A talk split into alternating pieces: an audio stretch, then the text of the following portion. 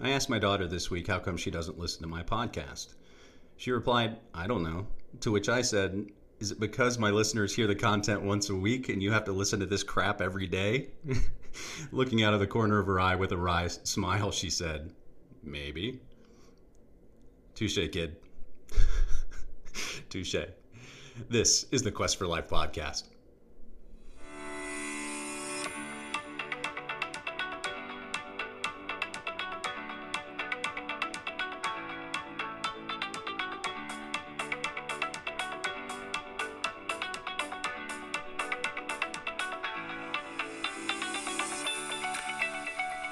Hey, everybody. Welcome to the Quest for Life podcast. I'm Dr. Ed Slover, and I'm fiercely passionate about my faith, family, and friends, and all the blessings each brings into my life. Throughout history, psychologists, neuroscientists, and philosophers have tried to understand humor, which is to say, why we laugh. One school of thought is that people find humor in the misfortunes of others, in outward expressions of forbidden or taboo emotions, and or the violation of social norms and expectations. Psychologist Christian Jarrett, the deputy editor of the digital magazine Psyche, explains that the concept of humor is elusive. While everyone understands intuitively what humor is, it's difficult to define in a way that encompasses all its aspects. Humor may evoke a short smile up to explosive laughter, and it can be conveyed by words, images, or actions. So think photos, movies, plays, or skits. It can take a variety of form, forms from innocent jokes to biting sarcasm to political satire to physical gags. It's interesting to note that historically, psychologists framed humor negatively, viewing it as a way for people to be demeaning or disparaging of others, as a way to demonstrate superiority or vulgarity. As a result, people considered humor as an undesirable behavior and something that should be avoided. Fortunately, advanced research has shed a favorable light on humor with the development of the field known as positive psychology, which examines what people do well. And humor is something people tend to do quite well. Having an appreciation of humor correlates positively with other strengths, such as gaining wisdom and having a love for learning, both of which lead to a greater sense of emotional well being and optimism. Despite the fact that humor is observed in all cultures and at all stages of human development, I mean, after all, babies start laughing as early as three months old, and even without a full understanding of humor and the science of laughter, it's clear that humor is an essential element to the human condition in terms of creating healthy social function, in addition to the myriad health benefits associated with laughing. But before I delve too deeply into each of those areas, I'm going to spend a few minutes discussing two types of laughter voluntary and spontaneous. When most people think about laughter, they think spontaneous laughter. But voluntary laughter serves as an important social function as it helps make conversations run smoothly. This type of controlled laughter features increased activity in the frontal and motor areas of our brain, which are associated with planning and language. I see this frequently when people are unsure of themselves or uncomfortable either with the social setting or the topic under discussion, whereby they laugh after saying something to help ease their tension in the moment. In social settings, people tend to be pretty adept at differentiating between voluntary or controlled laughter versus spontaneous laughter. For example, a study performed in 2019 tested whether a joke was funnier after hearing laughs, like those used on sitcoms with laugh tracks on shows like Friends or Seinfeld. Participants in the study were asked to rate jokes that were followed by laughter versus jokes followed by silence researchers found that participants rated jokes as being funnier when followed by laughter, supporting the notion that laughter is connected to social settings rather than the joke itself. In fact, research shows that people are 30 times more likely to laugh in a group or with other people versus when they're by themselves. Conversely, spontaneous laughter involves increased act brain activity in the deeper structures of the brain, such as the hypothalamus. This is an almond sized gland that regulates several physiological processes like hormonal balance and appetite. And as the label suggests, spontaneous laughter is unexpected and largely involuntary. And we experience this when we see, hear, or read something that violates our expectations. This is known as the theory of incongruity, in which people laugh spontaneously as a solution to an apparent inconsistency between their expectations and reality. For example, on the first day of each semester, I basically do a 10 minute stand up comedy routine to my brand new students. After all, the first day of class tends to be a little uh, a little stressful. There's tension. The students don't know what to expect from their instructor. They don't know if they're going to see their classmates uh, that they don't like and wondering if they have to sit next to them. They don't know what the class is necessarily about. So, what I do is I try to be more relatable to them, but I do it in a joking manner. Now, if you spend any kind of time with uh, with millennials and Gen Z, you know that they have their own language. So I end up putting up on the PowerPoint screen certain words that resonate with them, like lit, or certain phrases like throwing shade. Now, I didn't know what any of these meant a number of years ago, but I've I've learned from them and I've appreciated that learning. And this one particular word that really stands out is thick and it's spelled T H I C C. And I had a student that actually used that as a screen name on a Kahoot exam review. And I asked Uh, what that was, and I was told, oh, I don't want to tell you. And so then I did what any enterprising middle aged man does. I visited Urban Dictionary, and you all get that Urban, Urban Dictionary and Walmart are very much the same things, where you cannot unsee some of the things that you see in either place. And I learned what that was, and then I thought about, hey, this might be interesting to apply to my wife. So she came home, and I'm like, hey, babe, you thick. And that didn't land all that well with my wife because she didn't understand fully what the context of that was. But that's one of those moments where uh, my students are able to engage in spontaneous laughter because what their expectation uh, was going into the class was dramatically inconsistent with what I uh, what my presentation was on the first day of class. So it, it definitely underscores the notion that that laughter can cut through tension. So back to this. In in either case, voluntary or spontaneous laughter serves as a type of communication. I, I think that's self-evident. Specifically, in both humans and primates, laughter informs others that the situation is, for the most part, relaxed, safe, and okay. And we all know that it's fun to have a good laugh, but wait until you learn about the health benefits associated with laughter. In researching this episode, I was quite surprised, and quite frankly, I was blown away as to the depth and breadth of the benefits, including benefits to physical, mental, and social health. Let's start with the physical health benefits. First, laughter relaxes the whole body as it relieves tension and stress, and according to research, leaves our muscles relaxed up to 45 minutes post laughter. The next health benefit is that laughter boosts our immune system. It decreases stress hormones while simultaneously increasing the creation of immune cells and infection fighting antibodies. In a way, the result of laughter serves as a shield for our resistance to illness and disease. Further still, laughter protects the heart due to improvements in the function of blood vessels and increases in blood flow in combination, both of those things can aid in reduce in, in the reduced risk of heart attack and other cardiovascular problems.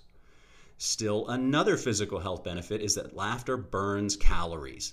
In fact, research shows that laughing for 10 to 15 minutes a day can burn in upwards of 40 calories per day, which is the rough equivalent of four pounds of body fat per year. Make no mistake, there's no substitute for regular physical activity, as we all know, but making it a point to laugh every day certainly doesn't hurt in the pursuit of a fitness or fat loss goal. Finally, a study conducted in Norway found that people with a strong sense of humor lived longer than individuals that didn't laugh as much, and the difference was most notable in cancer patients. In summary, the physical health benefits of laughter are significant with respect to boosting immunity, lowering stress hormones, decreasing pain, relaxing muscles, and preventing heart disease. So let's see if it works. Knock, knock. Who's there? Leon. Leon who? Leon me. When you're not strong. all right. All singing and joking aside. Uh, in addition to the physical health benefits, laughter contributes positively to mental health uh, by way of giving more pe- giving people more courage and strength to identify new and different sources of purpose and hope. And the effects of laughter are contagious, as simply hearing laughter primes the brain for experiencing joy. As for the mental health benefits, laughter can stop dis- distressing emotions in their tracks. Put differently, a person can experience anger or can't experience anger or sadness when they're laughing. Let me repeat that. A person can't experience anger or sadness when they're laughing. Next, laughter helps people relax and recharge. Along with the reduction of stress, laughter increases energy, which contributes favorably to mental attention and focus. Another mental health benefit is that laughter allows people to shift their perspective, allowing them to perceive situations as less threatening and even viewing them as more realistic because humor allows people to create psychological distance between our perceptions of negativity relative to what is more objectively real. I do want to re emphasize that point it allows us to shift our mindset away from things that are perceived as negative or less threatening and really allows us to f- focus our uh, our attention on what those things that are more objectively real and the laughter allows it allows that to happen because it creates the psychological distance between what we, we perceive as negative versus what is more objectively real. Finally laughter can enhance people's mental uh, mental health because it br- brings people closer together, which is to say that people bond when they laugh. I had a former boss. His name's Steve, and we had to do basically a road show to save a number of our key accounts. Go, this is going back about uh, about 14 or 15 years, and we we went to five states in two days, and we were we were airport hopping, and I don't know what what we were uh, talking about beforehand, but we ended up talking about, of all things, garden variety diverticulitis as, as if that is a thing. And we were in the Boise airport, sitting on the stool, seemingly um, just losing our minds over something like that. And it was really, really interesting how that laugh served as a way to connect us. And we've stayed in touch. He's a friend and a mentor and has been ever since. And you can almost parallel parallel you know laughing like that with someone else to crying with someone else and in terms of deepening the bond between people. So I don't know what garden variety diverticulitis is, but it, it, it must be a thing. So, in summary, mental, the mental health benefits of laughter include adding joy to life, easing stress, tension, anxiety, it improves mood, and it strengthens resilience. So, let's see if it works. A skeleton walks into a bar and says, Bartender, I'll have one beer and a mop. All right, getting back to this as for the social health benefits, as mentioned earlier, social social situations social situations enhance humor beyond the jokes themselves by virtue of being in the social settings in the first place. People engage with other others on a deeper, richer level when we spend time with them, and laughter enhances the bond, as I mentioned earlier with Steve. Shared laughter serves as one of the most effective tools for keeping relationships fresh while also helping heal from disagreements and lingering feelings of resentment, thus deepening our emotional connection with others. Specifically, some some benefits include being able to let go of defensiveness, and in the midst of laughing people tend to forget about criticism and or doubts which in turn allows people to release their inhibitions Another social benefit that laughter can give people is the ability to ex- express their true feelings because it allows for deeply held feelings to rise to the surface. And lastly, laughter is a wonderful tool to help reduce interpersonal tension and conflict, especially when emotions are escalated. Whether it's with coworkers, family, or friends, or a significant other, using humor to help soften disagreements lowers everyone's stress level and lifts up relationships rather than tearing them down. In summary, the social benefits of laughter include helping promoting bonding, diffusing conflict, enhancing teamwork, attracting others to us, and strengthening our relationships. Let's see if it works. If April showers bring May flowers, what do May flowers bring? Pilgrims. You you can't go wrong with dad jokes. As we near the end of another episode of the Quest for Life podcast, consider two things. Number 1, creating opportunities to laugh every day. And number 2, ways to develop a sense of humor or a heightened sense of humor. Here are some ways to create opportunities to laugh every day. Watch a funny movie. Watch a funny TV show. Watch a funny video. I, I don't know why, but I've always gotten a kick out of watching videos where people hurt themselves. It, it or people, you know, whether, whether they're falling downstairs or there are skateboarders that uh, end up uh, end up in a compromised position in you know, uh, with a hand railing or or something. I don't know I don't know what it is, but those types of things uh, make me laugh, even when I'm by myself. And I'm pretty sure that's the only thing, the only type of humor that makes me laugh when I'm by myself. Otherwise, uh, it, my, it's driven by social settings. So you can watch uh, funny movies, videos, TV shows. Invite friends or coworkers to see a comedian. You can proactively share a joke or funny story. Maybe you playing with a pet or animal. Goofing around with children is a wonderful way to uh, to laugh every day hosting a game night with friends or, or, making time for fun activities like bowling or karaoke. Karaoke is the gift that keeps on giving when it comes to uh, laughter. With regard to developing a sense of humor, the starting point is to first not take ourselves too seriously and have a willingness to laugh at our own mistakes or, or our own foibles or our own peccadillos. One of the things I find fascinating about aging is how hair grows or how hair doesn't grow. Where if you wear if you work in a professional setting, you're as men you're wearing socks that come up to mid calf. Well, I don't have any leg hair from my mid calf down anymore. It just simply won't grow. It's super soft skin, but it just simply won't grow.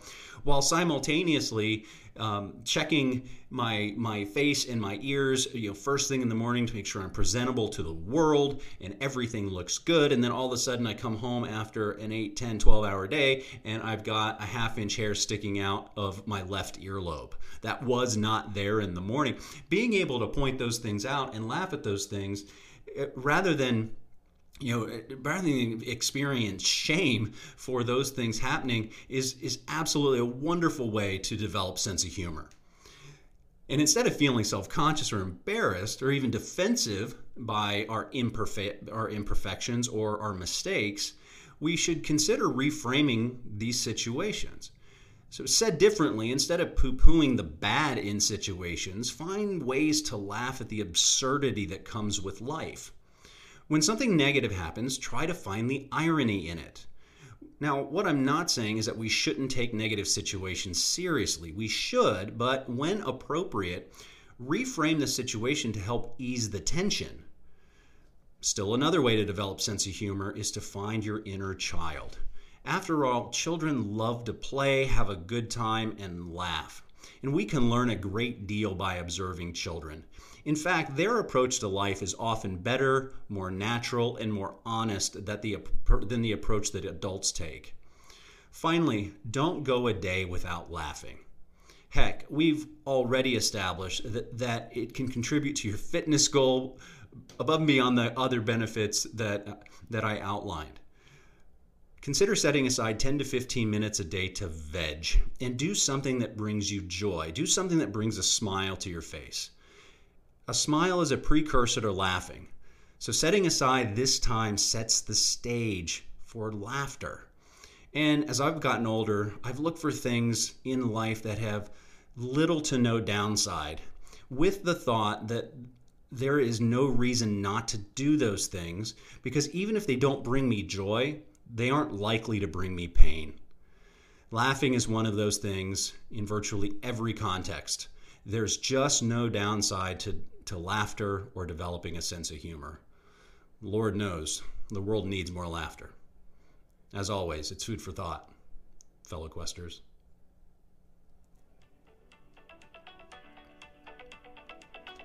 Be sure to pass this episode on to a friend. The show continues to grow, and I'm forever grateful. You can visit the show at thequestforlife.com. That's the quest number for life.com. Thank you for joining the conversation.